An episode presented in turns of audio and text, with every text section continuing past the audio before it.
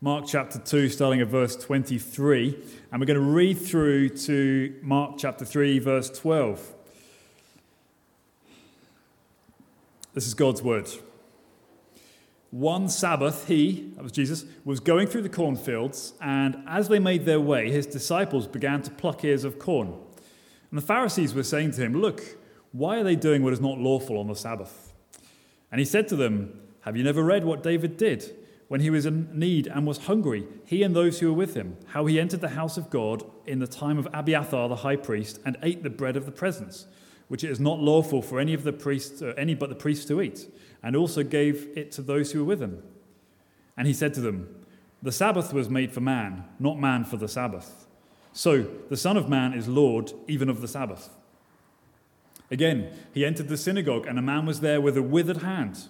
And they watched Jesus to see whether he would heal him on the Sabbath, so they might accuse him.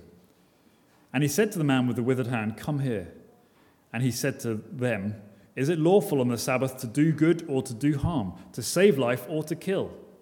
But they were silent. And he looked round them with anger, grieved at their hardness of heart, and said to the man, Stretch out your hand. He stretched it out, and his hand was restored. The Pharisees went out and immediately held counsel with the Herodians against him, how to destroy him. Jesus withdrew with his disciples to the sea, and a great crowd followed from Galilee and Judea and Jerusalem and Idumea, uh, and from beyond the Jordan and from around Tyre and Sidon. When the great crowd heard all that he was doing, they came to him. And he told his disciples to have a boat ready for him because of the crowd, lest they crush him for he had healed many, so that all who had diseases pressed around him to touch him. And whenever the unclean spirits saw him, they fell down before him and cried out, You are the Son of God. And he strictly ordered them not to make him known. This is God's word.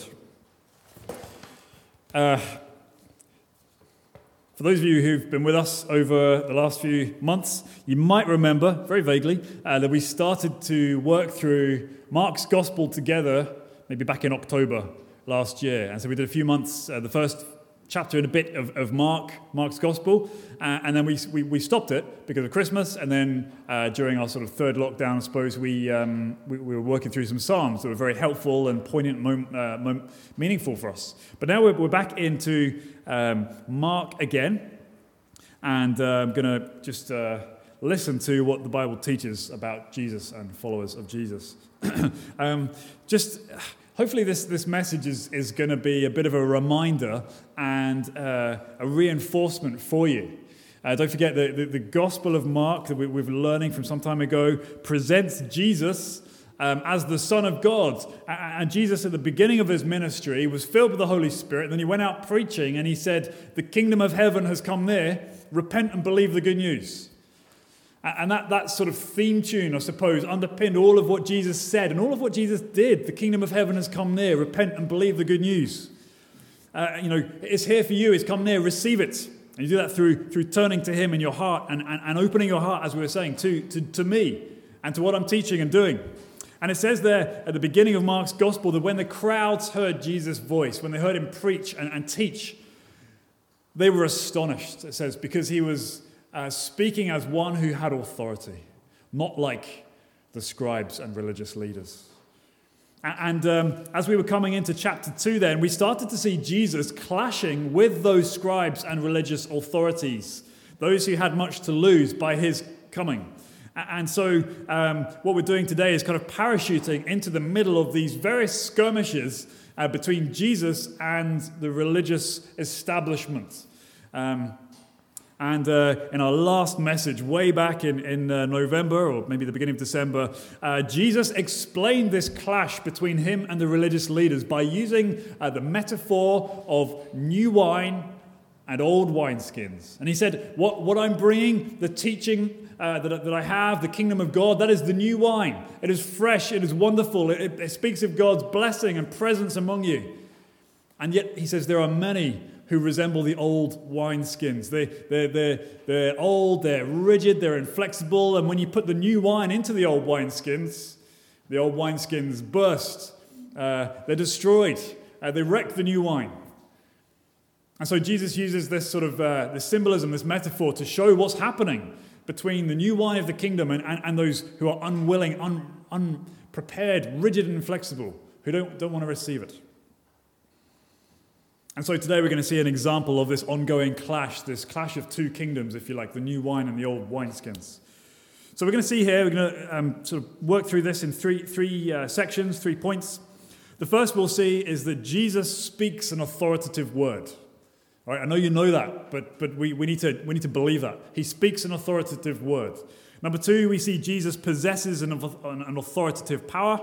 All right, and number three, Jesus evokes hostility or hunger you know, these two reactions to his authoritative word and his authoritative power. And if you are sitting this morning and you're, you're coloring in uh, some of your sheets, uh, you'll see, hopefully, your mom and dad can show you, uh, one of the sheets is a picture of Jesus healing the people, and we're going to read about that. And one of the pictures uh, is a picture of Jesus teaching the people. And that's what Jesus did a lot of during his days healed people, and he taught them about God.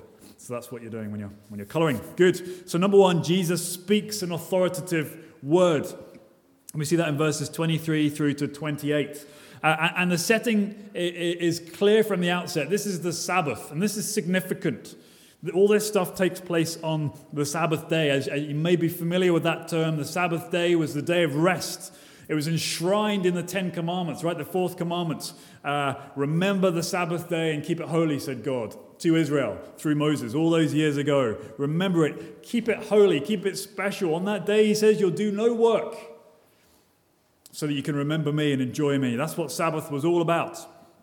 But yet we see Jesus together with his friends, uh, the disciples, and they were obviously wandering around, going from one place to another, going through the cornfields, it says. And, and, and some of the disciples, probably as they were just going along, just reached out through the cornfields and plucked a few ears of corn and, and you can sort of rub it and get a bit of the uh, husk out, and you can eat that just as like a little snack.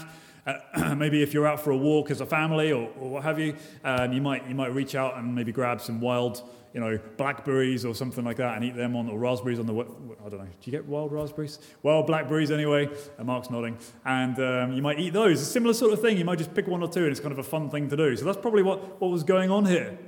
They weren't threshing corn in order to make bread, they were just picking up uh, a few ears of corn. But it says there that suddenly appears these Pharisees. Obviously, hiding or, or waiting or sort of following them from afar, just waiting to pounce on Jesus and, and find something against him. And if they couldn't find something against him, they could maybe find something against his followers, his disciples. They wanted to skewer him. And, and, so they had a great, as they thought, a great opportunity to do that. Look, said the Pharisees in verse 24, what they're doing is not lawful. They're, they're breaking the law. Is, it, is this what happens when you follow Jesus? You start disobeying God. That's what the Pharisees were trying to get Jesus with. Now, if you, if you examine the Old Testament, uh, referred to as the Torah, um, which means the teaching, the instruction plucking corn on the Sabbath is nowhere prohibited in the law of God. So, what are the disciples, what are the Pharisees on about when they say, look, what they're doing is not lawful? Well, what they're likely referring to are the traditions of the elders, uh, the traditions of the Pharisees that, that, that, gathered over many years, many generations. And, they were often, uh, they weren't written down or anything, they were sort of communicated uh, by voice, orally. And uh, the idea with these traditions were to sort of support the law of God, you know, to sort of uh, interpret the law of God. And so over the years, these things gathered and gathered and gathered, and the laws and sort of the, the, the traditions grew and grew and grew, um, all about trying to interpret and sort of enshrine uh, the law of God, so to speak. I've actually got here um, a, a, a, writing from around the time of Jesus. Um, it was written by uh, some. Uh, scholars um, writing down the oral traditions of the Pharisees. And I'm going to read this to you. Uh, this is what it looks like, by the way. It's quite a lot of writing. But I'm just going to read it to you quickly. This is called Mishnah Shabbat, and this is the, the writing, the oral tradition of the Pharisees that's been written down a generation or two just after Jesus, just to give you an idea of the kind of thing. And the idea with this, I'm just about to read you, is it shows um, how the Pharisees understood work. Okay, so we all believe and agree the fourth commandment, you shall not work on the, on the Sabbath, right? But this is what they did. They took that and then they added this to it. And so they're trying to describe what work is, just so you know, right? Uh, and here is 39 different forms of work that were prohibited by the Pharisees over the years. Here, I'm going to tr- quickly read them to you. Number one, sowing uh, seeds, that is. Number two, ploughing. Uh, number three, reaping. Number four, gathering sheaves. Number five, threshing those sheaves. Number six, winnowing um, by throwing stalks with a pitchfork into the wind. Number seven, sorting inedibles from edibles by hand or via a sieve. That's possibly what the uh, disciples were doing. Number eight, grinding. Number nine, sifting, kneading, baking, bleaching, combing wool, dyeing wool, spinning wool, mounting the threads onto the looms, uh, blah, blah, blah, blah, blah. It goes on.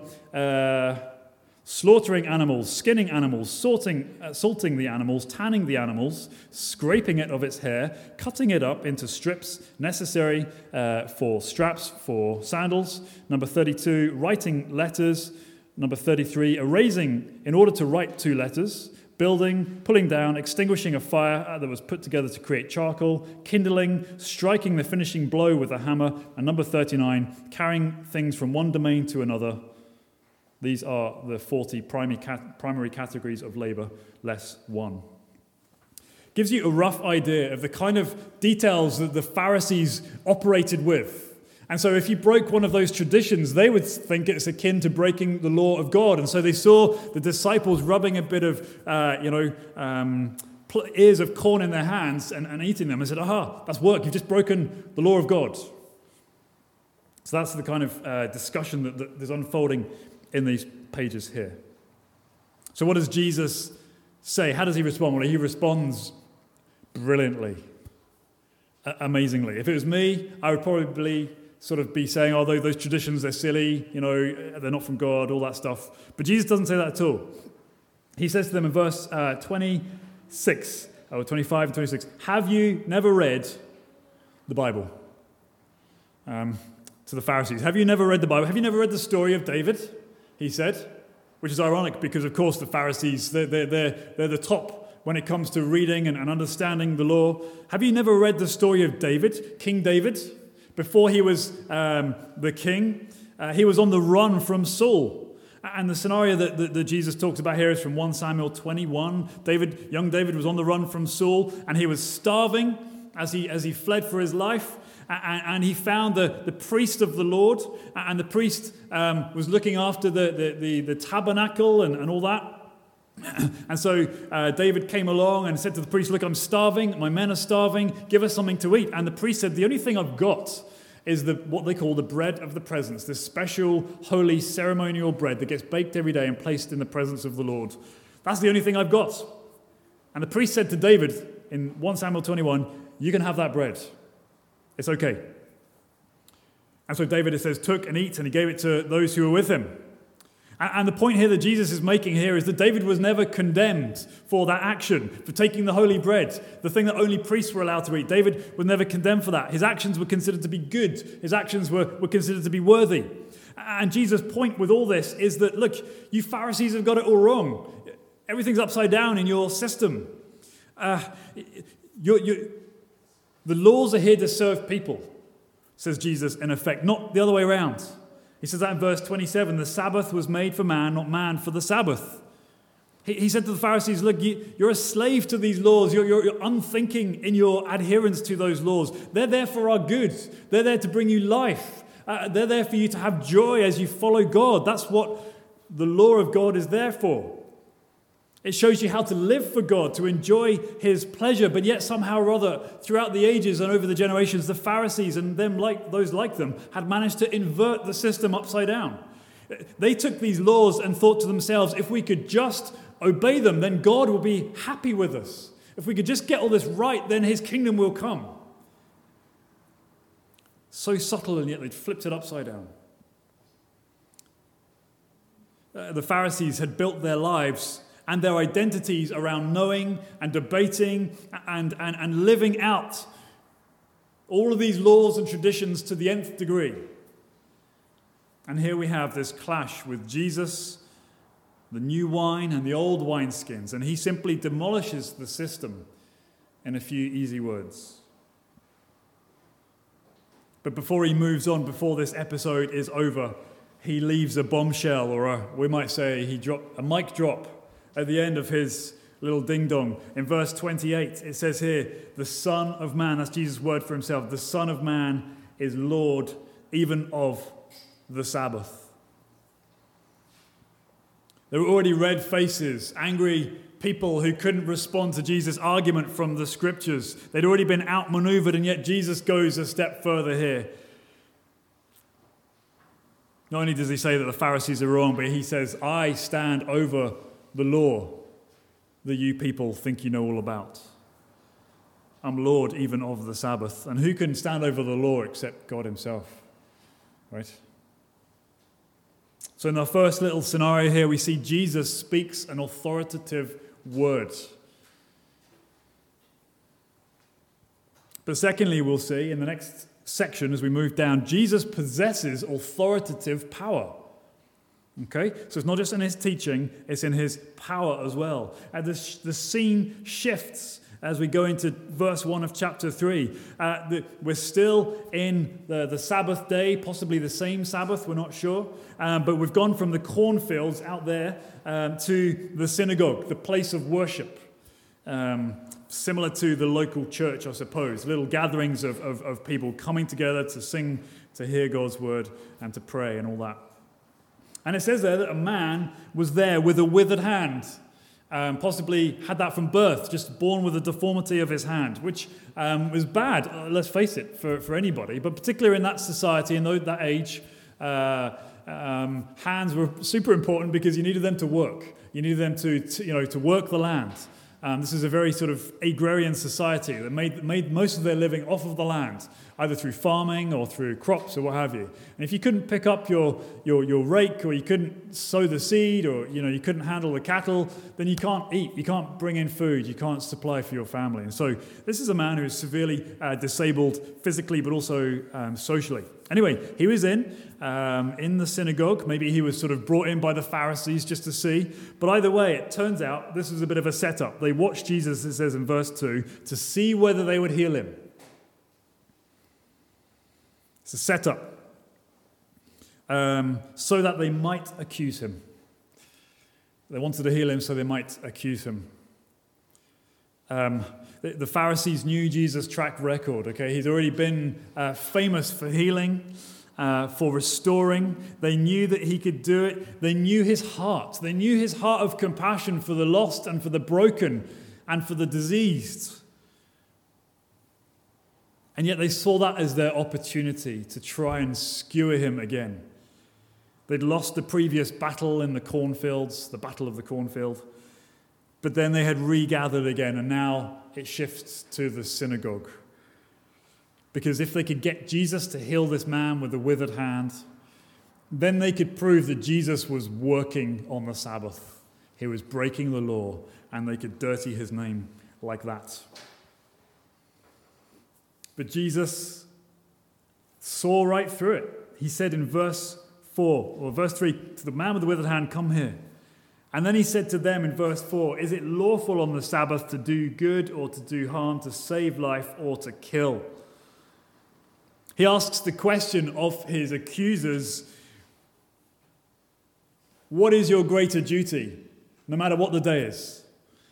Your greater duty is to, to do mercy, right, on the Sabbath. It's to help rather than destroy. If, if there's an opportunity to give life, you do that and save life rather than take it. That's what we should be doing on, on the Sabbath, says Jesus. And again, their response uh, speaks volumes uh, because it said they were silent. He'd got them again. And yet, Jesus looked at them and said he was angry with them and he was grieved, grieved at their hardness of heart towards him. And it said that he spoke the word Stretch out your hand. And as the man with the withered hand stretched it out, his hand was restored. Jesus spoke the word and he was restored. Jesus possesses authoritative power. He's not just a great teacher, although he is that. He's not just a brilliant theologian, although he is that. He's not just a sharp thinker and a wise debater. He has power. To heal and to restore. He speaks powerful words, and the thing he says happens. Be restored. And the hand is there, perfect, fully functioning. This man has his life back again. Authoritative word, authoritative power.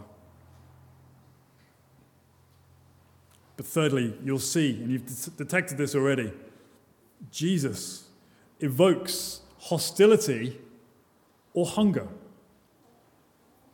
You would think, wouldn't you, that someone with such authoritative teaching and such powerful uh, signs and wonders um, will just attract everybody. You would think that, wouldn't you? But actually, someone like that attracts hostility as well as hunger. So, the hostility, as you can see, you've detected already, comes from the Pharisees, right? Um, these are the, the religious supremos. If you wanted to know uh, what it looked like to live under the law of God, uh, you would look at the Pharisees. That's what they would think in those days, anyway. And on paper, you would think that the Pharisees are most welcoming of Jesus because the Pharisees thought that all this law keeping would, would simply bring the kingdom of God. If God's happy with us, you know, if we return to God with all our hearts and keep every law, then God will come to us. He will bless us. He will bring the kingdom of God and overthrow the Romans. That's what they had hoped for. And so you'd think that someone who had authority in his word and, authority in his power um, would, would, would sync with their, their mission. You know, on paper, they should be welcoming Jesus as an ally and yet it seems here that the Pharisees are most oppositional to Jesus in reality. Um, the Pharisees look like they, they know the right things. They know the right things. They know it better than most people.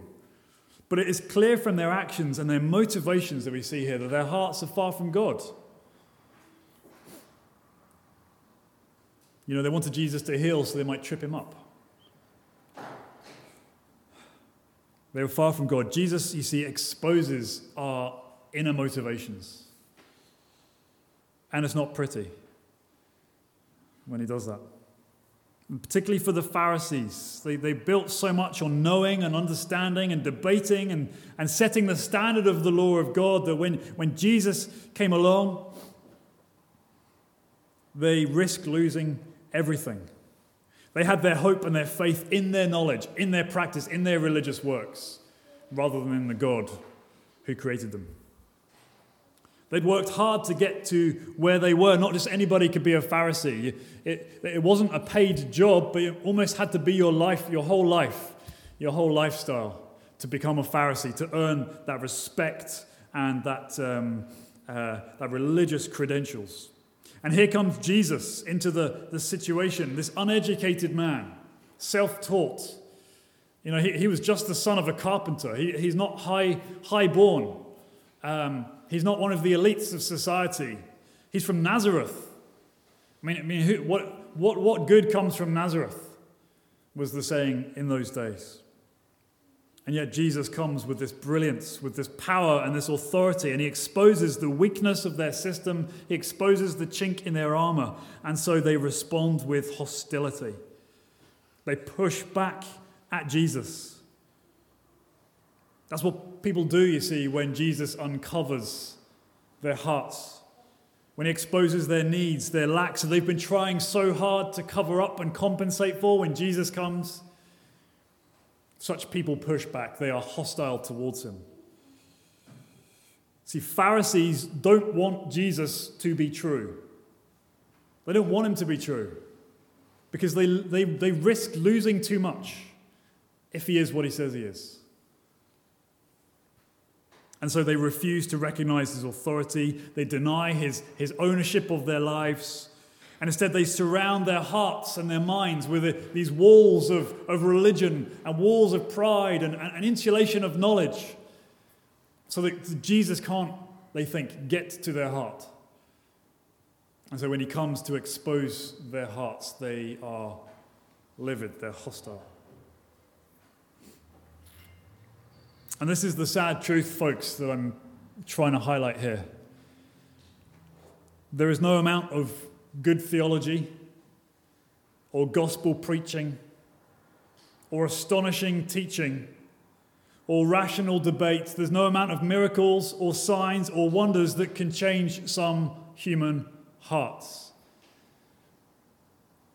That's not that God can't change human hearts, He very much can.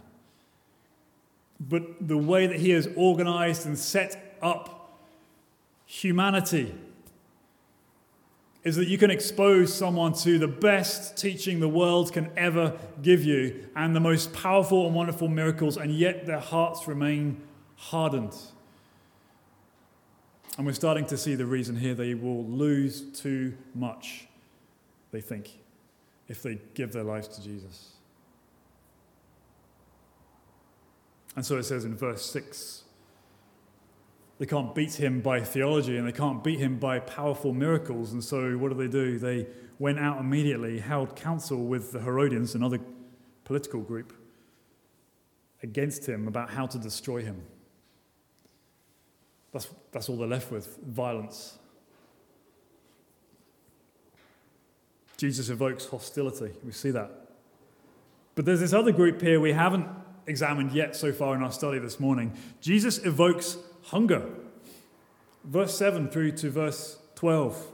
Wonderful. Verse 7 shows in chapter 3 that Jesus withdrew from that toxic environment of the synagogue that day. And he withdrew with his disciples to the sea. That's a great idea. Anytime you're, you're, you're, you're stuck in a toxic environment, go, go to the sea. It just brings a fresh view on whatever it is you're, you're going through when you, you look out and you see. Anyway, he went to the sea. But it says here a great crowd followed. And the, the, these were people not just from the synagogue, although I'm sure there were one or two who followed them around in that day, on that day. Um, but these were people who had traveled in. They traveled many miles to come and see Jesus.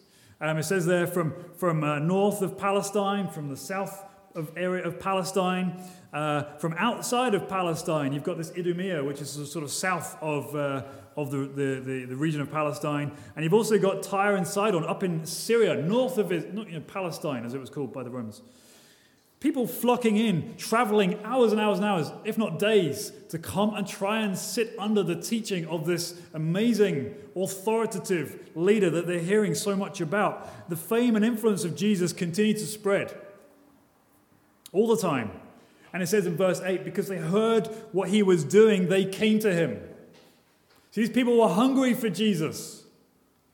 And it says in verse 10 he healed many, and presumably also cast out their demons. Traveling miles to get to Jesus, but what a contrast between them and the Pharisees who hung out in the cornfields with their telescopes so they could just try and catch a glimpse of some infraction or other so they might skewer Jesus. The crowds were the opposite in this scenario. They traveled for miles around at great expense to themselves to come and receive from Jesus, to come and hear him, to come and be exposed to his power. These were needy people we're talking about here. They were desperate people for all sorts of reasons. Unlike the Pharisees, and in complete contrast to them, the crowd had nothing to lose and everything to gain by coming to Jesus. The Pharisees, on the other hand, had everything to lose and nothing to gain by coming to Jesus. The crowds recognized Jesus' authority, and so they flocked to him. They were astonished by him. They wanted Jesus to be true. In fact, they needed Jesus to be true. The Pharisees did not want Jesus to be true. The crowds heard the words, they, they wanted, they needed the power that came from Jesus. So we can see as the new wine and the old wineskins come into collision, Jesus evokes hostility and he evokes hunger. Both reactions. So as we um, cycle in and just come down in now into to today and to us, I, I just want to try Foundation Church and, and, and um, apply this in, in two ways. I think there's going to be really uh, relevant to us as a church. As we've been thinking, right, who, who would think that someone with such power and authority and, and, and you know, being able to produce miraculous signs, who, who would think there would be such a diverse response? The lovers and the haters. And that's instructive for us. And so the first sort of application, really, of this teaching is for us as a church, for us at Foundation Church as a community of people on mission, as we were thinking last week in our first gathering of 2021. Um, you know, this gives us a wonderful opportunity as a church to reorganize ourselves, um, to, to, to refocus in our, in our vision, uh, to, to, to catalyze gospel transformation in our city and in our nation. That's our vision. And this is a, a wonderful opportunity to do that, to, to remember what we are as a church and what God has called us to. Why we do what we do as Foundation Church. But yet, this teaching that we're seeing here today is so helpful for us because it's so important that as we go out on that mission to see that vision come to pass to the glory of God, um, it's important for us to know that there is a spectrum of people out there that we're going to meet as we go out with the message of Jesus. As people respond to that message. And so, the, the more we understand what's going on in this passage today, it will protect us it will arm us against disappointment, against discouragement, and against false expectations.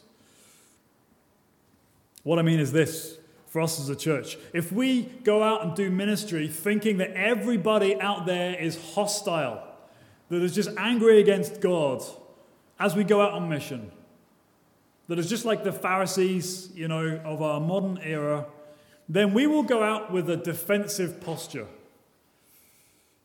We will go out with suspicion in our minds. We will possibly uh, even go out with an, almost like an over aggressive gospel presentation, an over belligerent, aggressive presentation of God and the kingdom.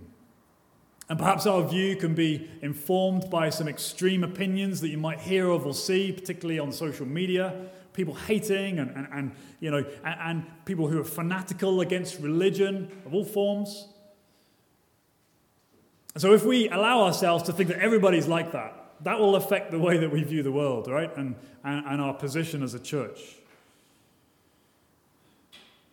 But that's not the case. And we see that here. There is a spectrum. There are people like that for sure. Do, do, we, do we dismiss them? No, absolutely not. We, we can engage in different ways. But not everybody's like that, right? There is a spectrum. Not everybody's hostile. But it goes the other way as well. Because if we think everybody is like the crowds, just willing to cross miles and miles and miles just to come to, to church, just to come to foundation, just to listen to the gospel, we would love that, right? I, I would love that.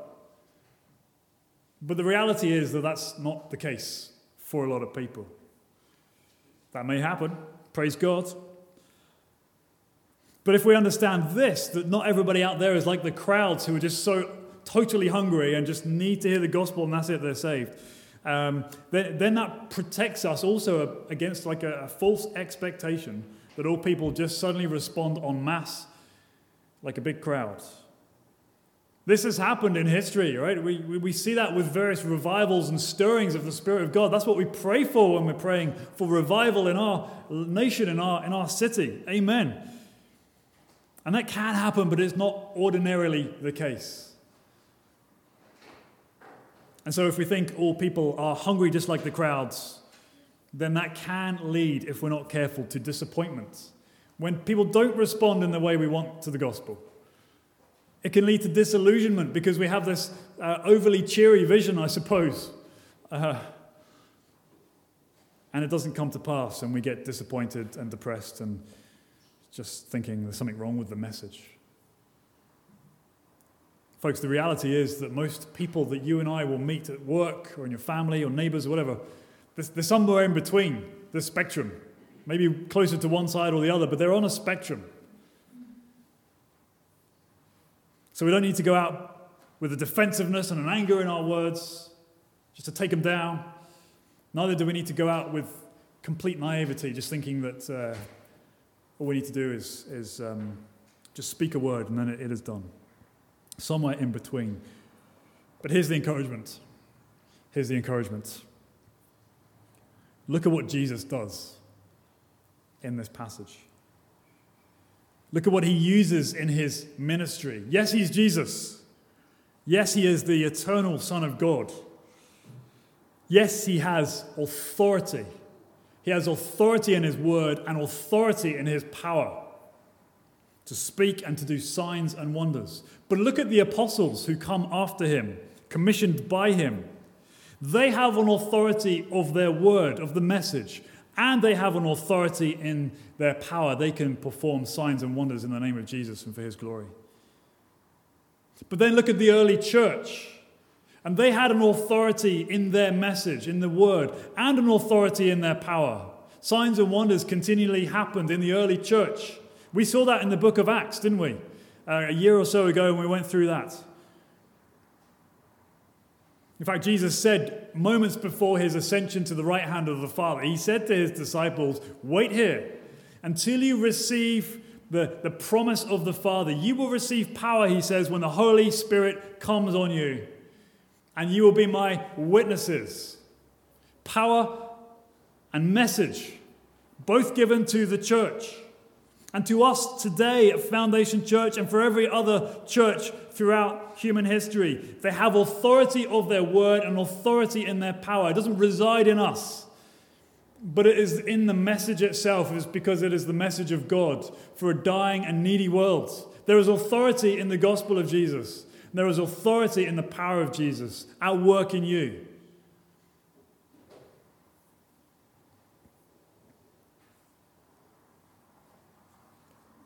encouragement. So that's one way that we can take this as a church.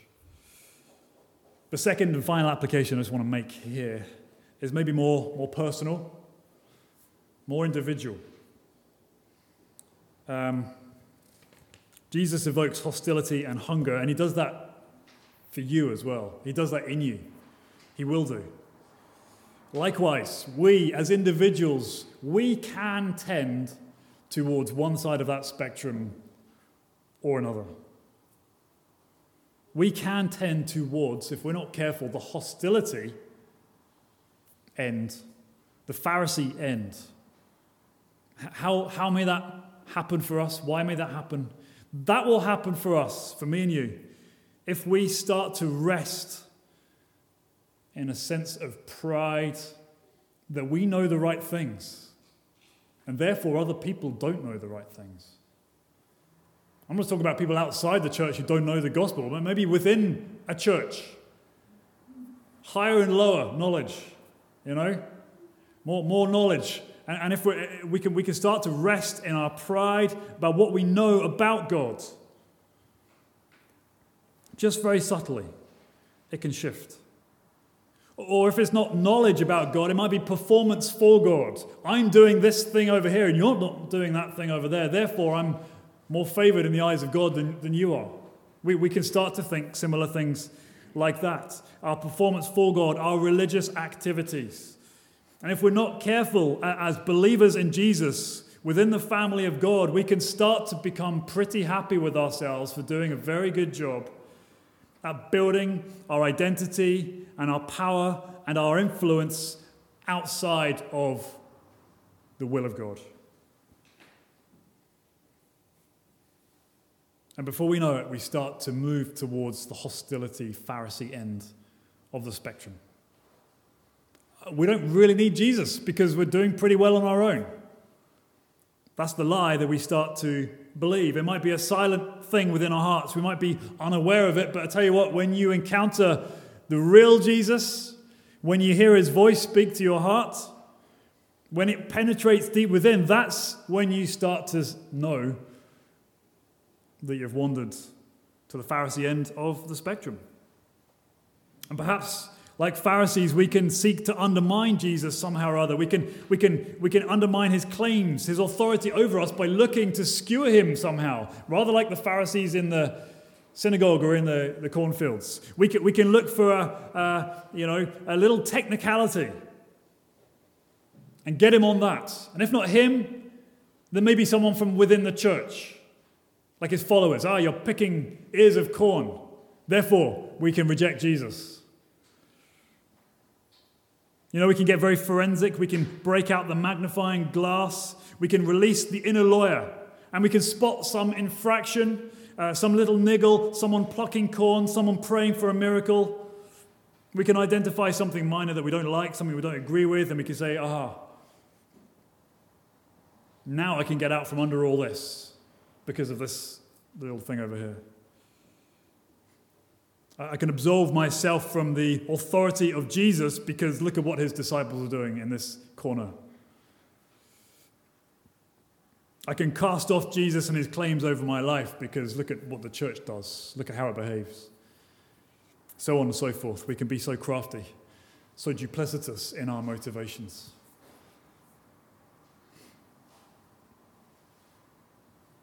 Here's the thing, folks hunger for Jesus arises from our need for Jesus.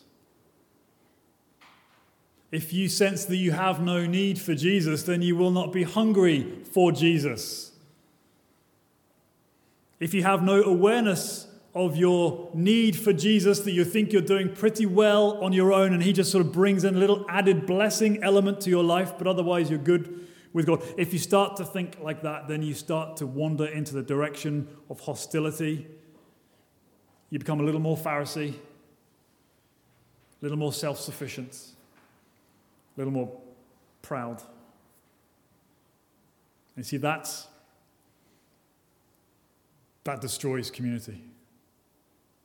It does havoc within the church, but also it robs Jesus of his glory. Friends, Foundation Church, brothers and sisters, my encouragement to you, my exhortation to you this morning. Do whatever it takes to cultivate a hunger for Jesus. Do whatever it takes in your own life to cultivate a hunger for Jesus. I can give you suggestions, but I can't do it for you.